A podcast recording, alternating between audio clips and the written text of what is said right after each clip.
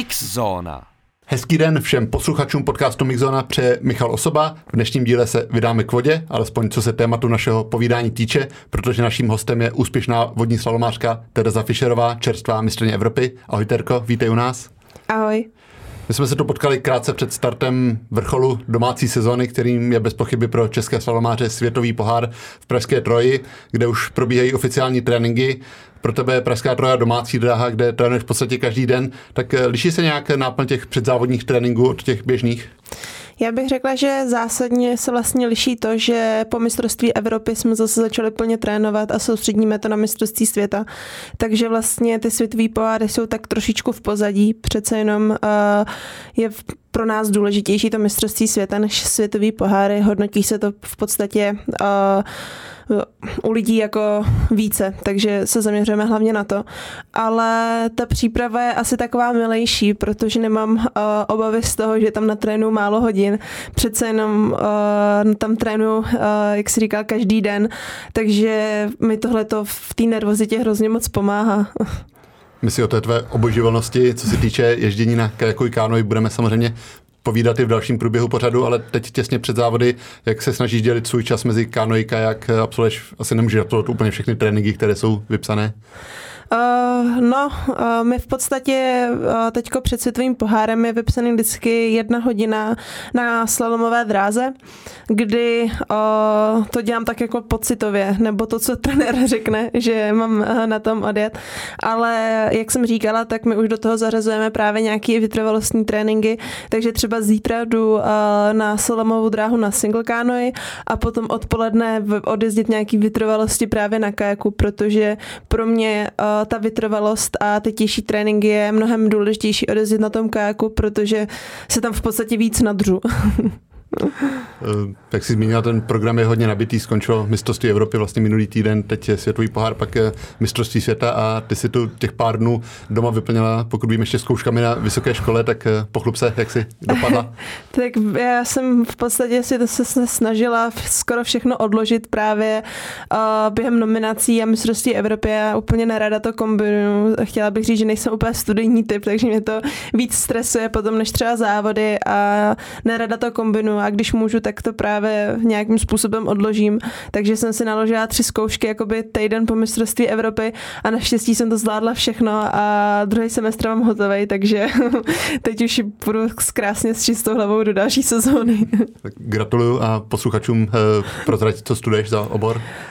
Já studuju vlastně na Vysoké škole Palestra, kde už jsem vystudovala bakaláře, což byl sportovní ekonomický specialista a teďko následně tam obor magistra, kdy je to wellness specialista.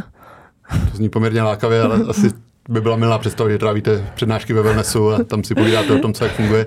Ne, ono to zní, že je to v podstatě wellness, že jako spoustu lidí to bere takový, jako, že je to dost, bych řekla, i směšný, když to někomu řeknu, tak se začnou smát, ale my se tam učíme v podstatě o tom tělu a hrozně hezky mi to navazuje na ten sport, kdy v podstatě my tam se učíme i o tom, jaký jsou disbalance a takovéhle způsoby a kam bychom ty lidi měli posílat dál a hezky to právě navazuje na toho sportovního kondičního specialistu a řekla bych, že mi to i dopomáhá k tomu sportu, že když mi něco bolí, tak už si z toho nedělám takovou hlavu, přece jenom vím, když si nějaký soli nacházejí.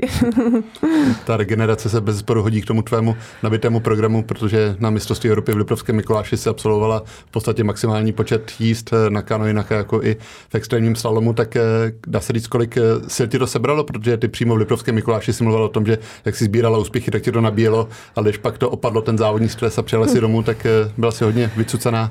Byla jsem opravdu unavená. My jsme v pondělí tam právě zařadili jenom takový krátký výklus, kdy vlastně trenér mi řekl, že v podstatě mám jít podle pocitu a hlavně si odpočinout, ale já nevím, mně přijde, že jsem dost energetický člověk a ono mě to unaví, ale hrozně rychle se podle mě dokážu potom dostat do toho stavu zase toho trénování nebo toho závodění.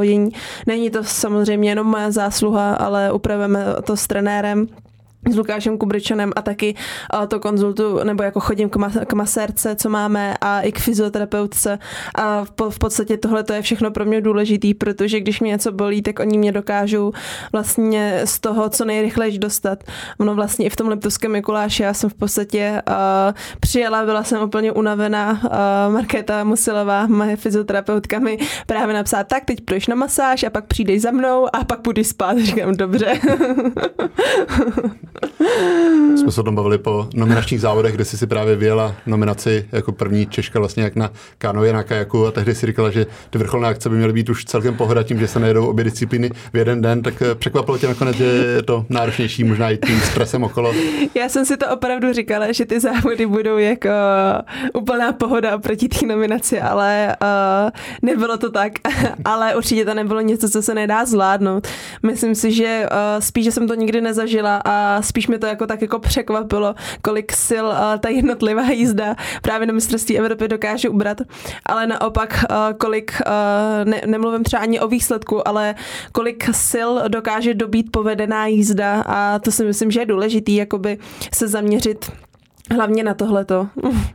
Ty jsi tam těch povedených jízd předvedla hodně a ty jsi tam mluvila o tom, že ta únava se projevovala třeba i tak, že jindy si před jízdami otevřený člověk, vyhledáváš společnost, vtípky, a tam si byla uzavřenější do sebe, tak máš nějaký rituál nebo nějaký stav, jaký ti vyhovuje před jízdou, jestli potřebuješ právě být s lidmi, aby si nebyla moc nervózní, nebo spíš ti vyhovuje být sama, nebo se to právě liší podle těch okolností? Já bych řekla, že se to hrozně moc liší právě ohledně těch okolností.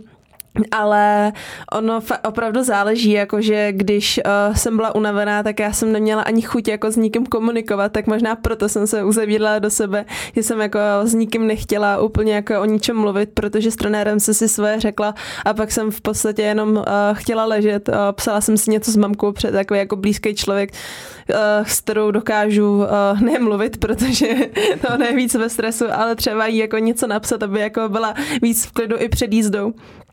A nevím, co mi víc vyhovuje. Myslím si, že je důležitý najít nějaký stav mezi.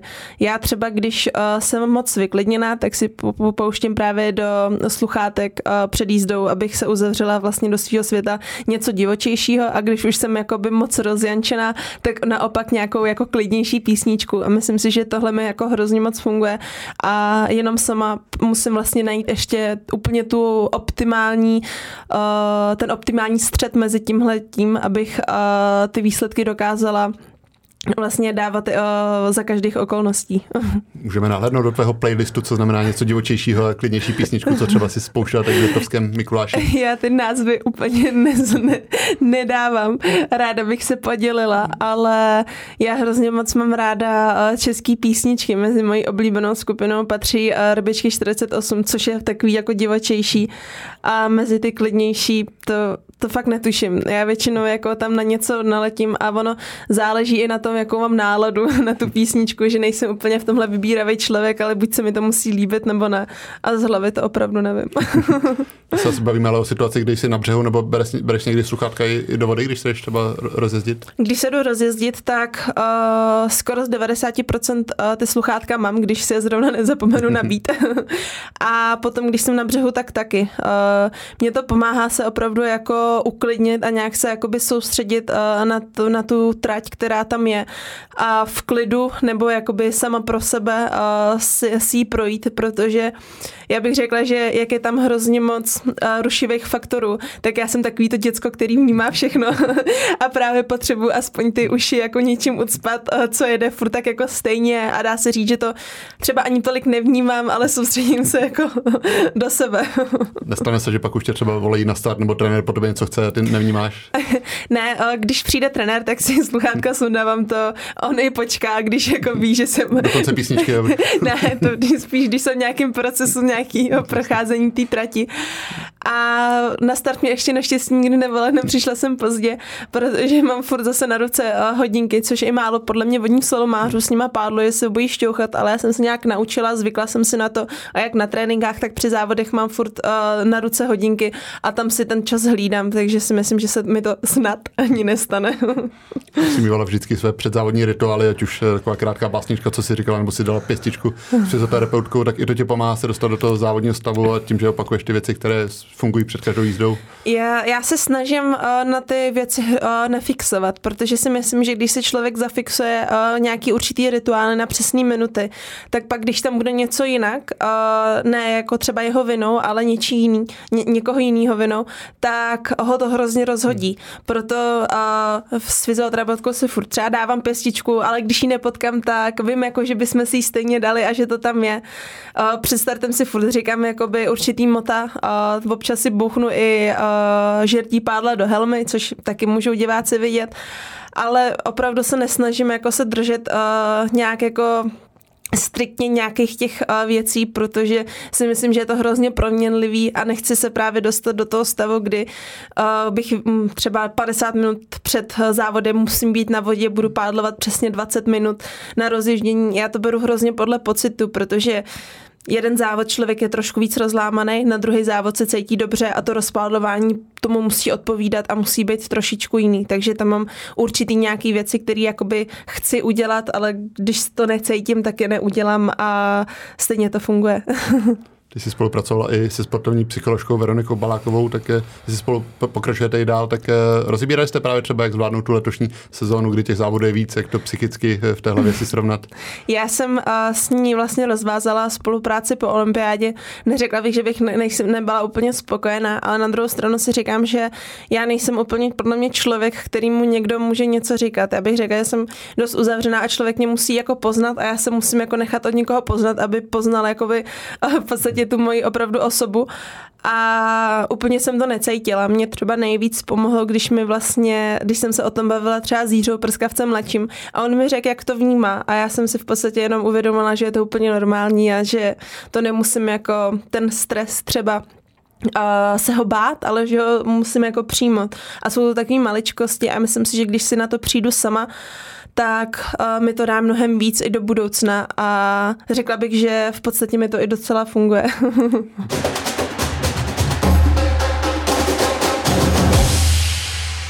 Vlastně tím zlatem v Liptovském Mikuláši trochu prolomila je to čekání na velké zlato mezi dospělými, byť z těch mládežnických kategorií máš těch vítězství hodně, tak je tohle uklidnění pro hlavu, že už odpadnou ty otázky třeba i od nás, od novinářů, kdy teda přijde už je to zlato? Jo, asi jo, ale já ten extrém slow mám ráda, ale furt to není jakoby ta moje disciplína, ta single canoe. Ale určitě to jako v něčem povzbudí. My jsme se taky na to nějakým způsobem soustředili a je hrozně hezký vidět, že ten čas, který jsme těm určitým tréninkům věnovali, má nějaký zpětný ocenění, což jakoby bych řekla, že spousta ani jakoby sportovců nemůže úplně tak říct a furt maká a třeba i ten úspěch se nedostaví. A pro mě jako hrozně milý a cením si toho, že já makám, ale pak třeba i na těch závodech vidím, že se ten úspěch dostaví a je to takový jako blaho na srdce i na hlavu, že už to tam je a že už člověk může být zase o něco klidnější, ale na druhou stranu je to i určitá jako zavázanost těm lidem, kteří vám fandí, tak oni už očekávají. Mně v podstatě to bylo snad před olympiádou v Tokiu, kdy přijela za náma babička snad den předtím, než jsem odlítala a ona se tam tak jako posadila a říkala, to nevadí, že nepřivezeš zlato, nám stačí stříbrná. Takže se to tak jako láme, je to samozřejmě milý, ale spousta lidí tomu nerozumí a v podstatě vidí jenom ty medaile a pro nás, my chceme ty medaile přivést, ale je to občas fakt hrozně moc náročný a právě když se to povede třeba teď jako v Liptovském Mikuláši, tak je to hrozně krásný. Ta kombinace kanoe, kajaku, ty se tomu věnuješ v podstatě dlouho, jezdíš obě disciplíny minimálně přes zimní přípravu. To, že jste se do toho s trenérem pustili letos, dá se říct, s plnou vervou, tak hrála roli třeba právě inspirace těmi úspěšnými vodními slalomářkami, jako jsou Jessica Foxová nebo Mallory Franklinová, že na jejich případě se viděla, že se to zkrátka dá kombinovat na té vyšší úrovni a že to člověku dodá důvěru, že to může zvládnout také?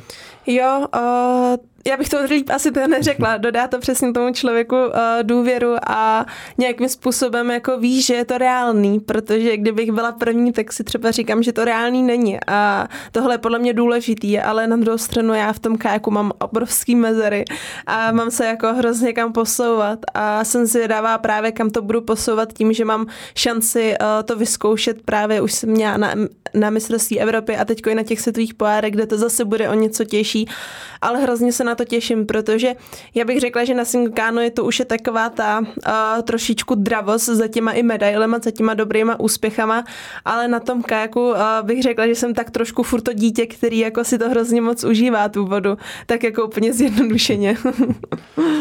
Jak to vypadá s časem strávným na vodě, tím, že kombinuješ obě disciplíny, tak strávíš na něm víc času než ty specialisti, nebo to akorát vykombinuješ půl na půl, nebo podle pocitu a toho času je tam zhruba stejně? Já bych řekla, že to je fakt tak půl na půl toho času. Bych řekla, že je stejně.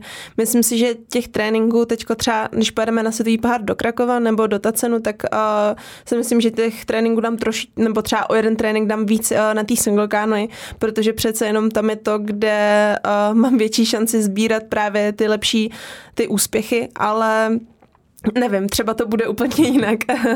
Ono fakt záleží, jakože já třeba to cítím, že bych chtěla jít jako na single, protože už jsem z toho nervózní, že mi tam něco nejde a chtěla bych jako hodinu trénovat v jednu kombinaci, která mi právě nejde. Ale v tom mám podle mě hrozně úžasného trenéra, který právě řekne, no dneska jdeš na kajak. Říkám, aha, no dobře.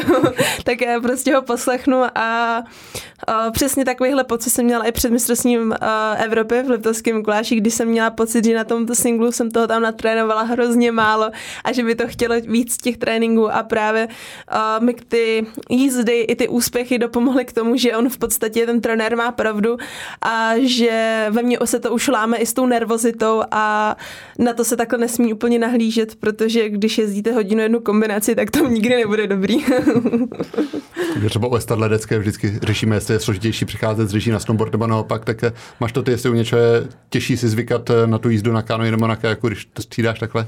Já bych řekla, že akorát, když jdu z kajaku právě na kánoji, tak já v kánoji jsem o něco vejš a třeba prvních 10 minut při rozježdění mi to dělá takový problém, nebo cítím se hrozně divně, že jsem o něco vejš právě a že se pod ty branky nemůžu vejít, ale jinak mi to nepřijde jako složitý nějakým způsobem střídat takhle.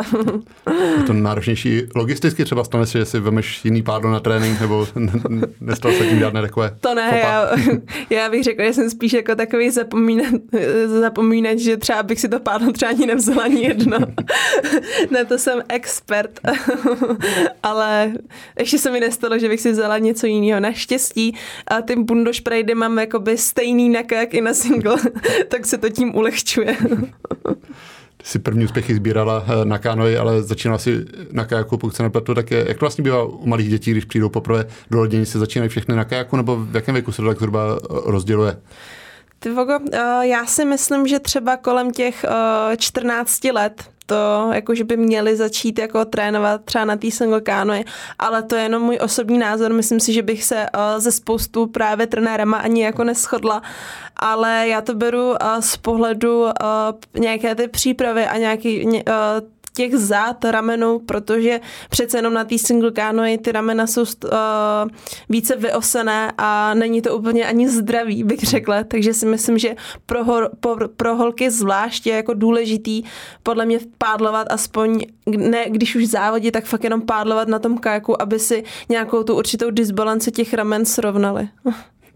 Dá se říct, co je větší zábava? Ty říkáš, že ten kajak je pro tebe trochu srdcovka, tak je to i třeba větší radost jízdy, protože kajak jezdí rychleji, není tam možná třeba tolik síly a některý průjezdy, tak je takové plynulejší, tak cítí se na něm člověk trochu uvolněněji nebo svobodněji, nebo dá se to nějak porovnat? Jo, řekla bych, že právě jako svobodněji a hlavně bezpečnější, protože tam mám přece jenom ty dva listy a vím, že když třeba při náskoku válce, kdy my tam dáváme protináklon, což znamená to, že my tu vlastně loď nastavujeme proti tomu proudu a je hrozně lehký, aby nás ta voda zvrhla, tak jsme v podstatě na té opačné ruce, než bychom jako měli pro tu záchranu být, aby jsme to v nějakým způsobem přeskočili.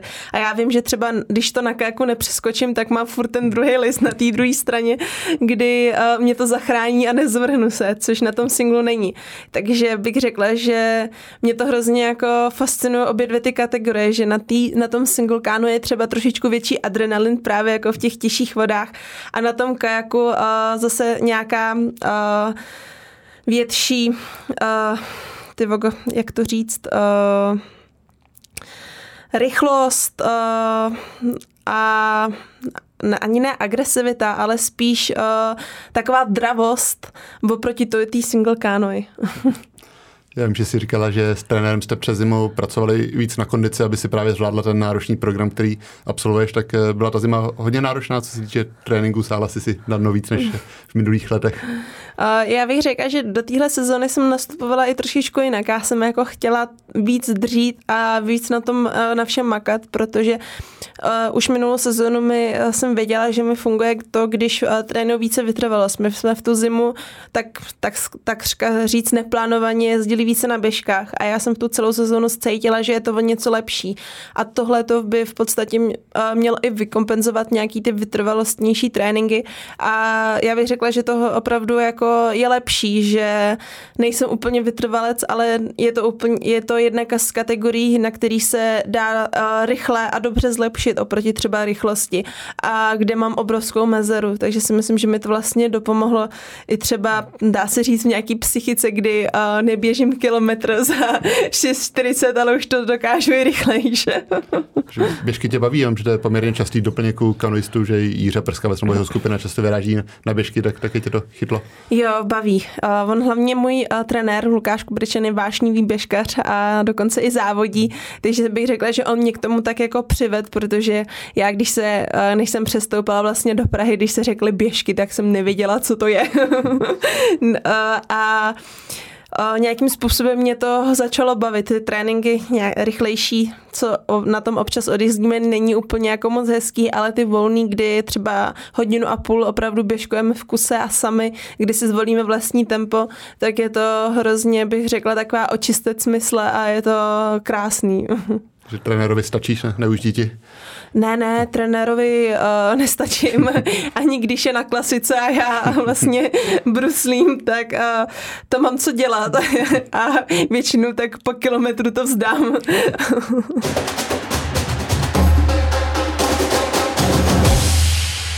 Jsme se bavili po nominaci, tak se o tom nechtěla mluvit ještě úplně naplno, když jsme se ptali, jestli ten plán pro olympiádu by byl zkusit obě disciplíny a třeba i teď po tom víkendu v Liptovském Mikuláši, kdy jsi vyzkoušela, že to jde, tak dá se říct, že to je reálný plán, reálný cíl, sen, touha, zkusit v Paříži obě kategorie? Řekla bych, že je to reálný, jak v podstatě tam být na krosu, tak na kajaku i na kánoji, ale já už moc dobře vím, jak je těžká ta nominace jenom na jednu disciplínu, takže pro mě je to zadlouho, my jsme se o tom s trenérem nějakým způsobem nebavili, ale já pro sebe vím, že je to reálný, ale musela bych v podstatě jako na tom všem hrozně moc zamakat a zlepšit se, abych v podstatě se dostala třeba na single canoe, na to, co jezdí Jessica Foxová nebo Mallory, abych věděla, že když si jedu klidnou jízdu, tak budu s přehledem první, protože to neplatí, jako ty holky v České republice se hrozně dotáhly Viz Gabča Sadková, kdy my už se tam přetahujeme zase o desetinky jako kajakáři.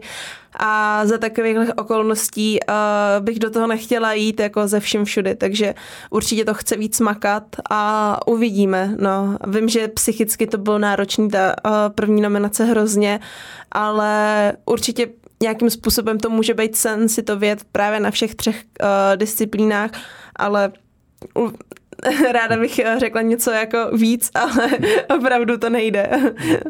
Že před Tokiem si trošku ten kajak utlumila, jestli to dobře vybavu, že tam si se soustředila plně na kanoji, tak ti by to chtěla asi ten přístup úplně jiný, tak asi by to bylo velká změna v tom přístupu.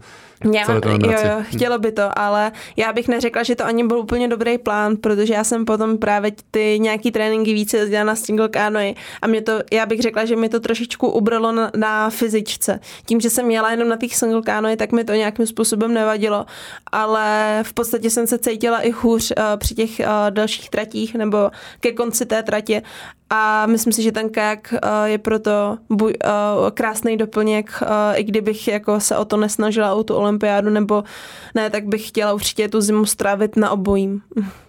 My jsme zmiňovali, že už jen to není za tak výjimečná kombinace. V Liptovském Mikuláši bylo víc, které stály obě kategorie. U mužů to výjimečné je, teď se to pokouší možná trochu nabourat Jiří Prskavec. Tak je, jak sleduješ tu jeho snahu prosadit se mezi kanoisty? Myslíš, že je reálné, aby příští rok zatápěl i těm specialistům na kanoji? Já si myslím, že ano, protože on má neuvěřitelný cit pro vodu a on právě tu fyzičku svoji už má úplně na top úrovni, takže on to s přehledem jakoby zvládne, podle mě, nebo podle mého názoru.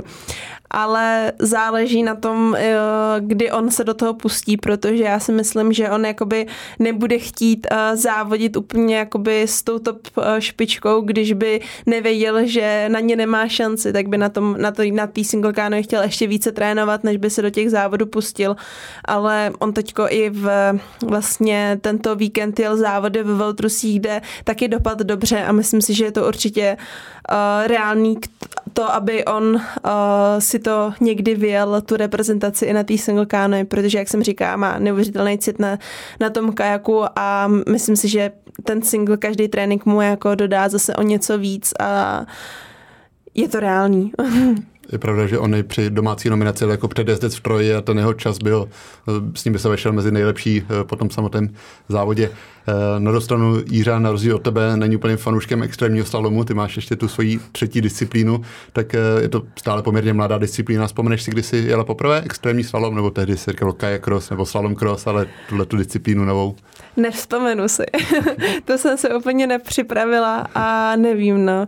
Někdy určitě mě, bych řekla, posadili do lodi, kdy mě vlastně, když jsem skočila z rampy, kdy jsem se ještě hrozně moc bála a ty nafukovací tyčky mi vlastně přišly úplně jako bezpředmětný, že jsem nechápala, proč to tam je a vlastně proč se jich můžeme dotýkat, protože v konečném důsledku ten vodní slalom je o tom, aby být vlastně jako nejrychlejší a těch branek se nedotýkat a ten extrém slalom je v podstatě úplně nejopak. Ale mě to baví a myslím si, že Jiřa v toho není úplně moc fanouškem, protože si myslím, že třeba což ve vodním slalomu není přímo v kanoistice to, že může podle mě ten sport dělat kdokoliv, že tam nezáleží úplně na postavě. Bys třeba Vávra, Jiřa nebo Vítek, jsou to tři odlišní kajakáři a přitom jsou všichni tři úplně skvělí. Ale myslím si, že v tom právě extrém slalomu je důležitější být jakoby trošičku, řekla bych, robustní a bojovější, což Jiřa není úplně, že ten právě si vyhledává spíš ty kratší stopy a tak a ten extrém je fakt o tom se nebát do někoho ho najet a opravdu silou ho přeprat. Ty jsi měla v sobě od začátku ty první jízdy, nebo seš typ, který se nebojí do souboje? Ze začátku ne, ze začátku jsem se fakt bála, abych někomu neublížila, nebo něco se nestalo, ale postupem času, když právě jezdíme ty jednotlivý závody, tak se to v člověku nějakým způsobem přehoupne a zjistí, že je to v podstatě závod a že to tak bohužel je, že když to neuděláte vy, tak to ty ostatní stejně udělají. Takže nemá cenu se toho nějakým způsobem bát, jenom je opravdu důležitý si dávat pozor, aby jsme jako zbytečně někoho právě nebouchli pádlem nebo nenajeli špičkou lodi do něčího těla. Si v jednom rozhovoru zmiňovala, že ti pomohlo možná to, že jsi vyrůstala mezi 4 bratránky, takže odmala si v sobě tu bojovnost musela mít, tak bylo to drsný dětství v tomhle směru. Já bych řekla, že jo. Já bych neřekla opět drsný dětství, byla jsem na trošičku obětní beránek, ale to je ten nejmladší vždycky, ale bylo to hrozně krásný dětství, jakože nemůžu si to vynachválit a je to přesně tak, že my jsme prostě byli, jsme si spolu hráli a tím, že jsem jedináček, tak to byla prostě taková moje, jako řekla bych, kamarádi, přitom i rodina a oni byli o dost starší, takže v podstatě, když se třeba hrál florbal, tak právě můj bratránek Martin Červenka, který hraje baseball, možná diváci budou taky znát, a tak on vždycky si... Usilovalo to, aby byl první Čech, který si zahraje v MLB zámořské, je to tak? Je to tak. A teď podle mě se mu to ještě chudákovi nepovedlo a nevíme, jaký má teďko plány. My, jak jsme rozlítaný, tak úplně nemáme o sobě aktuální informace, ale on v podstatě vždycky říkal, když jsem byla malá, že chce Terezu, protože ta si do té brány jako stoupne, mě vždycky nabalili a stříleli do mě a snažili se vlastně do té branky jako trefit ty góly, ale přitom jako stříleli spíš do mě a já jsem byla přesně ten člověk, který neuhybal. Takže bych řekla, že je to krásná průprava k extrémnímu slalomu. Možná k extrémnímu slalomu se hodí tvé oblíbené moto, které máš od Ivana Pišvejce, že lepší být živej frér, než mrtvej sráč, tak je to něco, co si říkáš i na startu extrémního slalomu? No, tam si to úplně neříkám. Já se tam snažím hrozně moc soustředit na ten start. Přece jenom pro nás je to taky novinka, protože máme fotobuňku a tam nezáleží úplně, kdy přesně vystartujeme. Oproti tomu v extrém slalomu opravdu na to, kdy ten rozhodčí tam řekne go, tak kdo bude rychlejší na tenhle povel, tak je to v podstatě lepší do cíle, protože ten start tam hrozně moc rozhoduje. Takže tam já opravdu se jako snažím úplně soustředit na to, kdy on jako říká jednotlivý ty slova, abych se co nejdřív odpingla do té vody a byla tam první. Ty jsi říkala sama v Liptovském Mikuláši, že pro tenhle sport je nejlepší trénink samotné závody, kdy se opravdu potkáte s těmi 3 dalšími soupeřkami, ale dá se trénovat i v mezidobí, já nevím, je třeba možné v Troji si postavit, využít rampu, postavit si ty nafukovací tyče, nebo se to dělá opravdu jenom před závody? Já bych řekla, že se to dělá hlavně před závody, ale teď je vlastně to, že ta rampa už tam stojí a my v podstatě teďko týden před světovým pohárem už máme vyhrazenou přímo hodinu teda pro všechny, která je volná, a kdo chce právě ten extrém slalom tam zkoušet, tak může. A je to hrozně super, protože tam jsou i odlišné státy, nekoukáme na to, jestli tam skáče spolu holka nebo kluk, a vyzkoušíme si jednotlivé ty průjezdy, právě, že už tam jsou natahané vždycky 2 protivody, aspoň, aby jsme si to zkusili, protože ty průjezdy jsou opravdu jiné. A když vlastně člověk k té brance přijede a umí správně vlastně obtočit kolem sebe tím pádlem, což se může, tak je to mnohem rychlejší, než když se jí snaží nedotýkat, ale jenom za předpokladu, že to umí, takže bych řekla, že z tohoto ohledu už je jako důležitý aspoň 1-2 tréninky před tím světovým pohárem, ale furt si myslím, že ty závody jsou nejvíc k těm zkušenostem.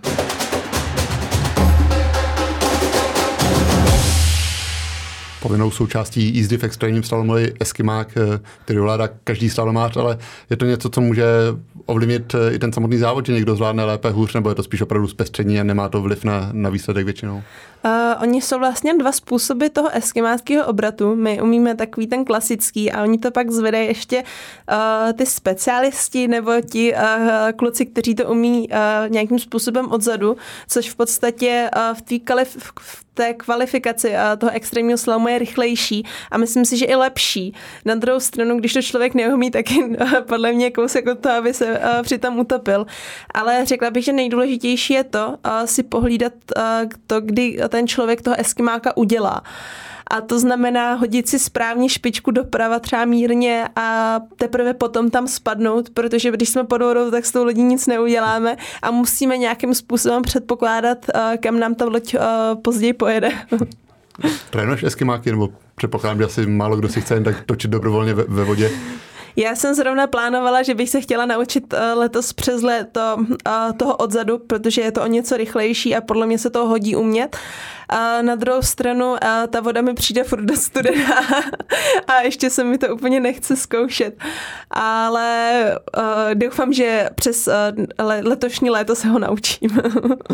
Vodní slalom je vyhlášený právě tím přátelským prostředím, dobrými vztahy mezi závodníky i tím, že právě normálně jezdíte jenom proti času a nejezdíte spolu. Tím, že byl zaveden extrémní slalom, který je, jak jsi zmínila, hodně kontaktní, tak myslím, že to může trochu narušit i tu atmosféru ve slalomu, že tam budou i nějaké antipatie po tom, co se třeba do sebe narazíte s někým, nebo zažila už si nějaké konflikty, kdyby si to vyříkávali závodníci ještě na břehu? Myslím si, že ne. Je to podle mě úplně přesně jak v tom samotném slalomu. V tom závodě jsme opravdu soupeři a jedeme hlava nehlava, ale v momentě, kdy vlastně protneme ten cíl, tak vlastně se koukáme na ty kterým jsme mohli ublížit nebo kteří se jim tam něco stalo a už se jich ptáme, jestli jsou v pořádku. Takže myslím, že ta přátelskost se už z toho určitě nestratí. I když se bude bojovat o olympijské medaile, že to ani to neovlivní. Doufám, že ne. Myslím si, že by to bylo hrozně moc smutný, ale třeba teďko i na té Evropě to bylo vidět, že bylo to brutálnější než minulý roky, ale furt se tam zachovala nějaká ta určitá lidskost a to kamarádství a upřímně opravdu doufám, že to tak bude. Já to tak chci mít nastavený furt stejně a budu to tak mít nastavený, ale co budou ostatní, tak nevím, ale myslím si, že to tak fakt bude. Stále má extrémní slalomy hodně kritiků, protože ta pravidla se měnila několikrát, stále jsou tam asi situace, které nejsou úplně jednoznačně vysvětlitelné, tak jak je na to tvůj pohled, je tam něco, co by si třeba chtěla, co se týče pravidel změnit nebo upřesnit tak, aby ty závody byly férovější a spravedlivější? Já neumím to asi úplně říct, co by se mi tam líbilo nebo nelíbilo. Já v tomhle mám většinou úplně opačný názor, než vždycky všichni ostatní. Ale já bych chtěla, aby se spíš už všichni shodli na tom, jaký ty kritéria doopravdy budou, protože spoustu lidí právě v tom už laboruje, šťourá se v tom, co by se mohlo zlepšit a tak. A nikdo furt moc jako neví. Je to hrozně moc čerstvá disciplína a bude se hrozně furt moc vyvíjet.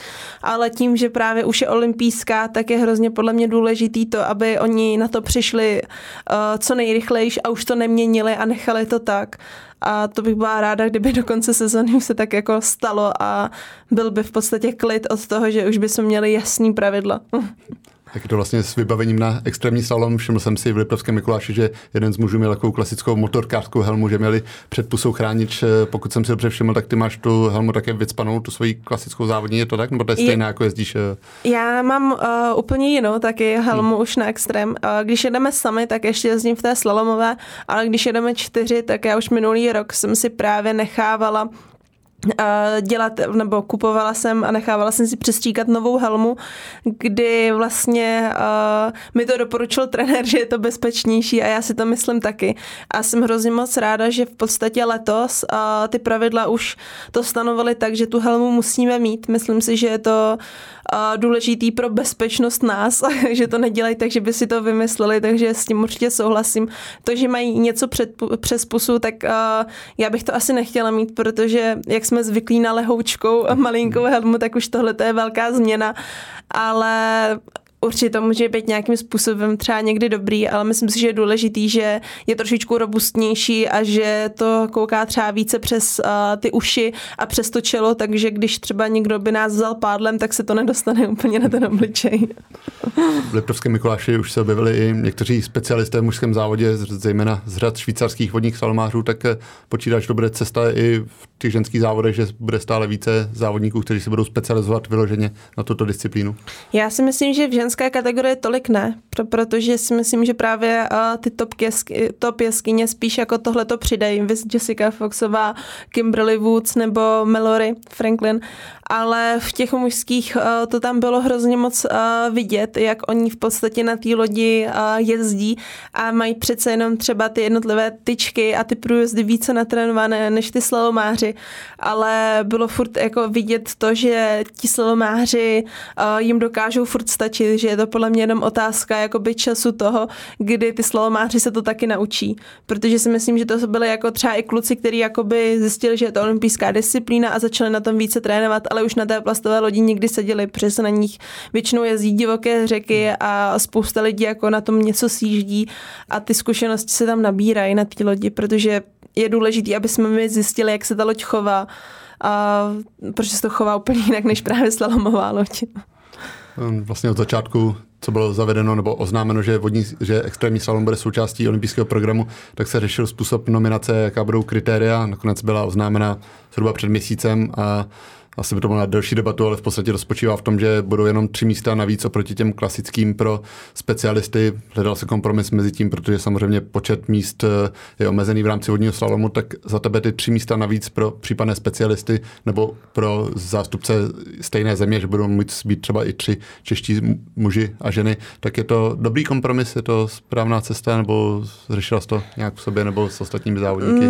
Myslím si, že je to správná cesta. Na druhou stranu já si furt myslím protože vodní slilomář dokáže toho specialistu zatím furt předjet. Jak jsem říkala, je to hrozně mladá disciplína a když je dobrý vodní slalomář, tak přece jenom ty zkušenosti má mnohem větší, než dá se říct nějaký jezdec, který jezdí na plastové lodi a zjistil, že je to v podstatě olympijská disciplína a chtěl by v tom jakoby závodit.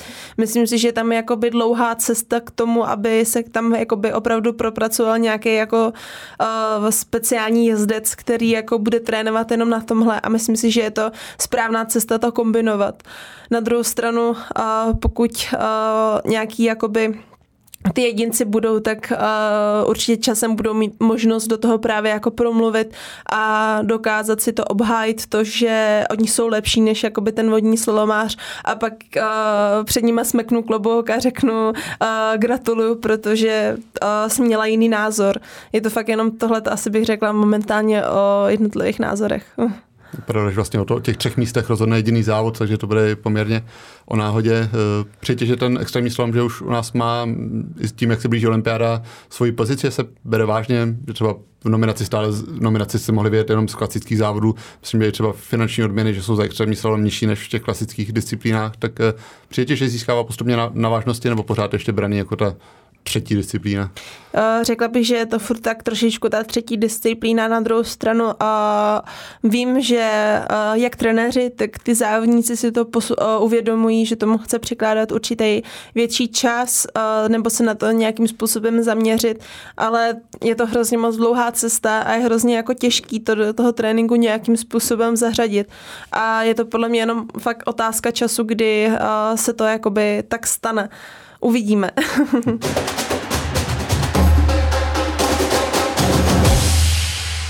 Jak jsi zmínila, pro slalom je určitě dobře, že vlastně i tak mladá disciplína se dostala na olympiádu, vlastně jako nová kategorie. Ty jsi vyzkoušela i letos takový sprinterský závod, další jakoby slalomovou novinku. Myslím, že jsi docela pochvalovala, tak je tohle cesta, kam se vydat pro vodní slalom, nelpět jenom na té své jedné hlavní disciplíně, ale hledat i další cesty, které můžou být atraktivní pro závodníky i diváky? Já bych řekla, že je podle mě důležitý třeba přidat nějakým způsobem nějakou jinou i disciplínu pro ty vodní slalomáře. Když to srovnám třeba s biatlonem, tak tam jede jeden závodník a má třeba 4 možnosti, jak vyjet medaily, a když je ten závodník dobrý nebo nějakým způsobem má dobrou výkonnost, tak aspoň jednou vždycky uspěje. Ale pro nás vodní slalomáře kort na olympijských hrách jsou to 3 jízdy nebo 4 a až ta poslední rozhoduje. Takže si myslím, že by bylo správný tam něco navíc přidat, kdy se nebude vlastně navyšovat počet těch jednotlivých závodníků, ale spíš těch disciplín, kterými bychom mohli jezdit a pasovalo by nám to právě do toho vodního slalomu víc. Což si zase myslím, že ten extrém slalom úplně do toho nepasuje a je to úplně něco jiného. A ten vlastně rychlejší závod, kratší, by se mi tam třeba líbil mnohem víc a myslím si, že by pro diváky to bylo taky velice atraktivní. Mezinárodní federace jsou občas možná trošku chaotické, ale snaží se hledat i různé cesty. Jezdily se třeba i kategorie C2 Mix, smíšené double kanoe i na mistrovství světa. Ty jako správná načetkyně do všech závodů si také absolvovala s Kubou Jáněm, tak mrzí tě, že ta disciplína nepokračuje, nebo to byla spíš slepá cesta, která neměla podle tebe úplně budoucnost? Já jsem doufala, že ta disciplína bude mít budoucnost, přece jenom mně se ty C2 vždycky hrozně moc líbily, protože to není jenom o tom jedinci, ale to o tom fakt, jak ti dva si sednou a jak jsou schopný vzájemně reagovat na okamžité situace a hrozně mě mrzelo, když v podstatě to šlo do postraní, řekla bych, že možná i trošičku s nějakým kvůli tomu extrém slalomu, že pak najednou se stalo, jakoby, že bude na olympijských hrách a ty C2, jak už jakoby kluci, tak i my s tím, že se to vyřadilo z olympijských her, tak ty jednotlivé federace nechtěly jako vynakládat ani peníze, ani čas na to, aby jako někdo trénoval další, když to není olympijské, protože to v tomhle hraje hrozně moc velkou roli, jak už v penězích, tak i v nějaký určitý motivaci toho člověka. Když se teď chvilku zastavíme u tvé slalomové cesty, tak ty jsi rodačka z Roudnice nad Labem, tak kdy jsi se vlastně přesunula do Prahy? Já jsem se v podstatě do Prahy přesunula v roce řekla bych 2018, kdy jsem do Prahy přešla na 3 roky a před rokem jsem se zpátky vrátila do Roudnice zase, protože mi to asi úplně nevyhovalo, ten pražský život. Řekla bych, že jsem takový spíš vesničan než ti Pražáci a mám ráda tu přírodu a ten klid, takže jsem vlastně usoudila to, že mi bude líp v podstatě, když do Prahy budu dojíždět. Přece jenom Roudnice a Praha není nějak extra náročná na dojíždění, když nejedete na 9:00 ráno. Ale dá se to v podstatě jet bez provozu za 35 až 40 minut, což mi přijde přijatelný. A já si doma hrozně, bych řekla, více odpočinu. Hlavně tam mám svoji vášeň, zálibu i volný čas, což jsou 2 psy. A u toho dokážu hrozně moc vypnout. A právě, že jsem, já bych řekla, že když jsem byla v Praze, tak jsem byla hrozně rozlítaná a furt jsem někam pospíchala. Že jsem málo doma, že jsem jakoby málo v Praze, že jsem málo s kamarádama. A tohle, a teď jsem si to tak jako hezky... srovnala, prostě ráno odjedu do Prahy, mám to jako pracovní dobu podle toho, jak je potřeba, odtrénuju v klidu všechno a mezi tréninkami se třeba učím nebo dělám něco, co je potřeba třeba ke sponzorům nebo nějaké schůzky a potom zase jedu domů, kdy vlastně už vypnu, ano, tohle to nemyslím. Můžeš absolvovat i v Roudnici nějaké tréninky, protože tam je taky kanál, nebo absolvuješ všechny v Troji? Co se týče na vodě, tak většinu tréninku opravdu absolvuju v Troji, protože mi přijde pro mě důležitější ta zpětná vazba od toho trenéra a od toho někoho, kdo tam on bude stát a bude říkat tohle si jela, takhle. Co zařazuju v Roudnici, tak jsou běhy, kdy v podstatě vezmu ty 2 psy a jdu s nima běhat. A to si myslím, že je taky pro mě jako co mi pomohlo, že třeba když jsem byla v Praze, tak se mi úplně nechtělo jít někam do parku nebo vedle aut běhat nebo tak. Nejsem úplně nadšený z běhu a tohle mi do toho úplně moc nepomáhalo. Ale tím, jak jsem se přesunula do Roudnice, tak jsem věděla, že ti psi to mají rádi a že to nezáleželo už ani jako úplně na mě, že mě by se chtělo, mě by se nechtělo, ale já jsem věděla, že oni z toho budou mít obrovskou radost a to mě motivovalo k tomu opravdu jít. No se to možná nezdá vzhledem tomu, jak dlouho už sbíráš úspěchy asi v seniorské reprezentaci, ale to je pořád 24 let. Přitom už jsi byla na mistrovství světa v Londýně 2017. No, asi jo, nebo možná... Možná dřív to bylo ještě Londýn. Já bych řekla, že Londýn byl 2015. Promiň, 2015 vlastně. Jo, máš pravdu, 2017 byla atleticky 2015, kde vyhrála Kača Kuděva i Jiří Prskavec, takže to ti bylo 17 let teprve. 17 let. Jak na to vzpomínáš tehdy, jaký to byl zážitek? Byla to třeba i právě motivace do další práce, když jsi viděla, jak tam Jiří a Kača dostávají zlaté medaile? Já bych řekla, že spíše obrovská zkušenost a vyzkoušení si právě takového toho času strávený ze seniory, protože to probíhalo úplně jinak než v těch mládežnických kategoriích. A asi jsem jako chtěla si to i další rok vědět, ale myslím si, že i to, že jsem si to právě v roce 2016 nevěla tu dospělou reprezentaci, tak mě nějakým způsobem dokázalo nakopnout v té přípravě a v té motivaci v tom jako to udržet a vědět, že to není jen tak a že to není zadarmo, protože v tom 2015 jsem na to určitě necílila. Tady 2015 se vlastně potkala v reprezentaci se Štěpánkou Hilgertovou, která tam ještě získala medaili v hlídkách. Viděl jsem teď na Facebooku, že ti občas gratuluje právě tvým úspěchům, což určitě potěší. Tak vybavíš si, jak jsi ji vnímala, protože když ty si začínala, tak ona samozřejmě byla na vrcholu, byla v podstatě doma neporazitelná, byla legendou, tak vzlížela si k ní, nebo jak jsi ji vnímala tehdy?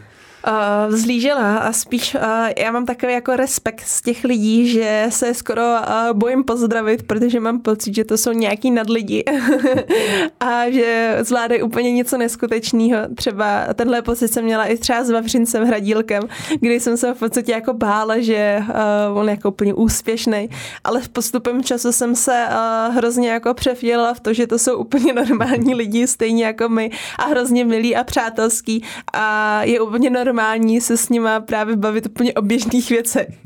A myslím si, že i tohleto posunutí mě nějakým způsobem obohatilo to, když třeba jsme, myslím, že minulý nebo předminulý rok jeli na žákovské závody, kdy některé malé děti už taky právě tak jako na mě koukaly nevěřícně a já jsem si přesně vybavila ten svůj pocit, kdy jako jsem na ty hvězdy, dá se říct, tak jako koukala a říkala jsem si, já se bojím, ale tak jako pozdravím, tak ahoj.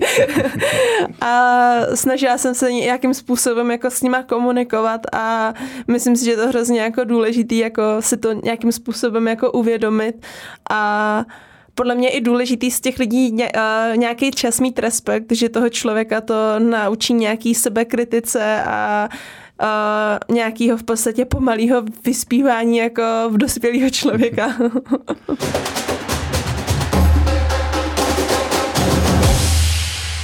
Ty jsi si tu olympijskou atmosféru vyzkoušela loni v Tokiu při premiéře ženské kanoe na olympijských hrách. Skončila jsi 6. ve finále. Já si bavil ten rozhovor po závodě, kdy ty si říkala, že jsi spokojená, že to byl dobrý zážitek, ale trošku mi přišlo, že jsi se k tomu možná přemlouvala. Můžeš trošku vzpomenout, jak jsi to vlastně prožívala uvnitř ten, protože samozřejmě výsledek je to dobrý, na druhou stranu jsi závodník, už jsi byla zvyklá i vyhrávat medaile, tak jak se to v tobě pralo, ty pocity?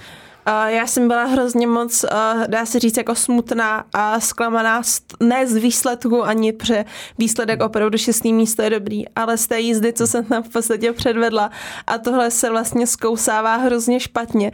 Ještě v podstatě, když jsem dojela tu finálovou jízdu a teď mě vytáhli, rovnou si vzali loď a rovnou mě předhodili vlastně všem těm novinářům přímo vlastně do televize na rozhovory a bylo to hrozně jako moc těžký mluvit, dá se říct, s trošičku už s nějakým přehledem o tom, co se to vlastně stalo. Ale byla jsem určitě smutná, kdo by jako nebyl, protože neříkám, že třeba jsem měla na tu medaili, ale určitě jsem tam mohla předvést mnohem lepší výkon, než jsem tam předvedla. A to mě mrzí právě na tom asi nejvíc. Tebe kromě té nepovedené finálové jízdy mrzelo tehdy, že možná nedostaneš štěně, které jsi měla slíbené od rodičů. Nakonec to dobře dopadlo, štěně si dostala a ty už se o tom v průběhu našeho podcastu mluvila, že psi jsou tvoje velká vášeň. Měla jsi to v sobě odmala? Odmala jsi měla pejsky nebo jak se to v tobě zrodilo? No, já to si nepamatuju, jenom vím z vyprávění, kdy v podstatě jsem byla malá a furt jsem říkala mamce, že chci dalmatína. A oni jako, že dobře, no dobře. Byl to disneyovského filmu, nebo jak se no, asi řekla bych, že možná to může být 101 dalmatínu. Nevím, no. Nicméně potom v podstatě rodičům od mamky, kteří bydleli na vesnici, se narodili v podstatě 7 štěňat, kdy jedno jediné bylo bílé s hnědýma flekama, což byl náš Felix. A já jsem se oblíbila, protože všichni ostatní byli černí a mě to připomínalo hrozně toho dalmatína. Tak v podstatě první rok a půl mamka teda ano, budeš mít psa, ale bude tady u babičky na vesnici, kdy se to potom na Vánoce nebo na Silvestra, jeden z těchto svátků, nevím úplně přesně, kdy jsme mu tam jeli jakoby popřát, se za ním jako pomazlit a já jsem se chytla plotu a řekla jsem, že bez ní neodjedu. Nepamatuju, vím opravdu jen si právě nikdy mamka mě švihala a řevala na mě, že nebudou snad žádné dárky, že nebude jako nic a že ať zapomenu, ať si brečím jak chci, tak jsem se držela tak dlouho, dokud pejsek neodjel s náma a už s náma neskončil. On vlastně s náma byl 16 let, kdy během toho už jsme si pořídili druhého, kdy jsme se z bytu přestěhovali do baráku a táta vždycky chtěl hlídacího psa. Takže německého ovčáka a no, první rok ten pes opravdu byl hlídací jenom, ale potom jsem z něho udělala domácího mazla. Co na to tatínek? Oni to tak jako, já jsem to dělala postupně. První mohl jenom do pokoje, potom do chodby a teď už si umí otvírat dveře z obou stran a chodí si kam zrovna potřebuje. Že máš 2 pejsky, ale hodně času trávíš na soustředních závodech, tak je to těžké loučení vždycky, když odjíždíš na další dobu. Je to smutný, ale oni jsou zvyklí, že jsem jezdila odjakživa vždycky na delší dobu a vím, že tam mají rodiče, kteří se o ně opravdu jako starají úplně stejně jako já, takže z tohohle toho ohledu to není těžký, ale scházíme, no. Je to v podstatě rodina a někdo, kdo s kým si nemůžete zavolat, ale na koho se můžete sice koukat, ale on necítí, že tam jste s ním, že přece jenom, když člověk odjede, dá se říct, na měsíc pryč, tak s členama rodiny si může zavolat a to stejskání není takový oproti tomu, kdy za váma taková ta chlupatá koule přijde se pomazlit. Máš na závodech často početnou podporu z Fišerka týmu, určitě i teď v Troji dorazí dorazí hodně lidí, tak dá se říct, kdo je tvůj nejvěrnější fanoušek, nebo jestli opravdu mamka, rodina jsou ti, kteří ty závody prožívají nejvíc? Já bych řekla, že spoustu i jiných lidí ty závody prožívá a opravdu toho brečí, ale k těm závodům opravdu jako mám jenom tu rodinu, protože rodina je obrovská a bylo by hrozně těžký jakoby zase ty trička vytvořit jakoby pro všechny a tak, takže jsem to vztáhla na rodinu a vlastně nejbližší přátelé. Řekla bych, že radost mají všichni, ale někdo, kdo to vždycky obračí a nikdy to nepřizná, je můj taťka, kdy mamka mi vždycky říká, že mu zase ukápla slzička a táta kroutí hlavou, že ne. Takže ten bych řekla, že asi ze z těch všech má jako největší radost, ale mamka samozřejmě taky, ale ta to přizná, že třeba byla nervózní, ale že je šťastná, že brečela štěstím a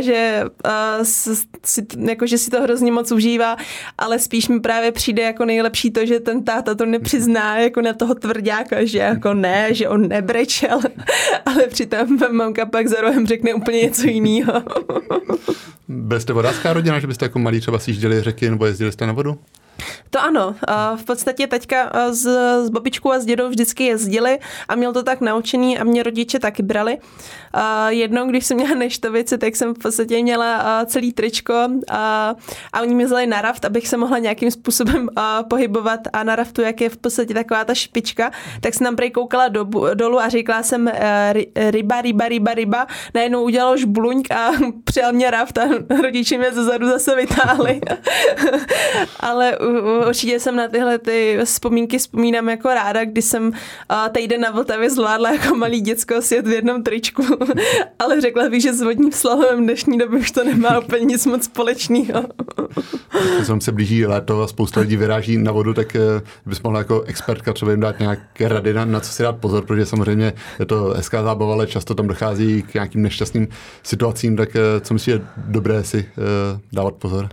No, já bych řekla, že určitě na nějakým způsobem na alkohol, kdy ty jezdci už to berou spíše jako spíše alkoholové jízdy a po ní potom spoustu lidí jako vodáky považuje s alkoholem stejně jako nás, což není úplně pravda, ale spíše na ty jezdy, no, když jako se člověk na to necítí, tak to nemá úplně a cenu nějakým způsobem pokoušet, protože právě ten alkohol potom zvláště tím mladiství vyvolává k tomu, že ano, to nic není, ale ta voda je hrozný živel a hrozně jakoby má sílu a já bych měla jako být těma vodákama, tak se z toho respekt, ne z té klidné, ale opravdu z těch jezdů, protože tam člověk nikdy neví, jako, co s ním ta voda udělá, což odpovídá třeba i tomu, že když závodíme pod Lipenskou přehradou, tak já opravdu vždycky, když stojím na tom startu, tak mám určitě nějaký strach, protože nevím, co je pode mnou a i kdybych se převrátila, tak nevím, jestli mě tam nějaký kámen zachytí nebo tak a myslím si, že je to právě i v těch jezech, že přece jenom jako asi tam je více lidí, že nic takového se nestane, ale když někdo nepozorní, tak to pak neskončí dobře a myslím si, že je to důležité si to uvědomovat. Máš ty třeba v sobě nějakou touhu sjet si nějakou divokou řeku, jako Vavřinec Hradílek jezdil na Zélandu řeky nebo v Jižní Americe, nebo lákají tě opravdu divoké peře? Ne, tohle mě vůbec neláká, protože bych řekla, že jsem na sebe asi v tomhletom hledu až moc opatrná a bojím se toho. Opravdu mám z toho strach a co nevím, tak jakoby nesjedu a co nevím, kdo tam je. Jednou jsem vlastně na raftu sjela Čertovy Kameny, kdy ta posádka byla docela znalá a stejně to tam nedopadávalo úplně dobře a opravdu jsem se bála a nechci ten pocit zažít znova, kdy bych seděla ještě sama někde na plastové lodi a bála se někde ve vracáku a musela sjet, protože by nebylo úniku jít někam jinam. My jsme se tím dostali na konec našeho povídání. Hostem Mixzóny byla vodní slalomářka Tereza Fišerová. Kdo chcete vidět jí i celou světovou špičku v akci, tak vás můžeme pozvat do Pražské Troji. O víkendu se bude bojovat o medaile. Terezo, děkuji, že jsi k nám dorazila a přeju hodně štěstí při světovém poháru. Já děkuji moc, že jsem mohla přijít.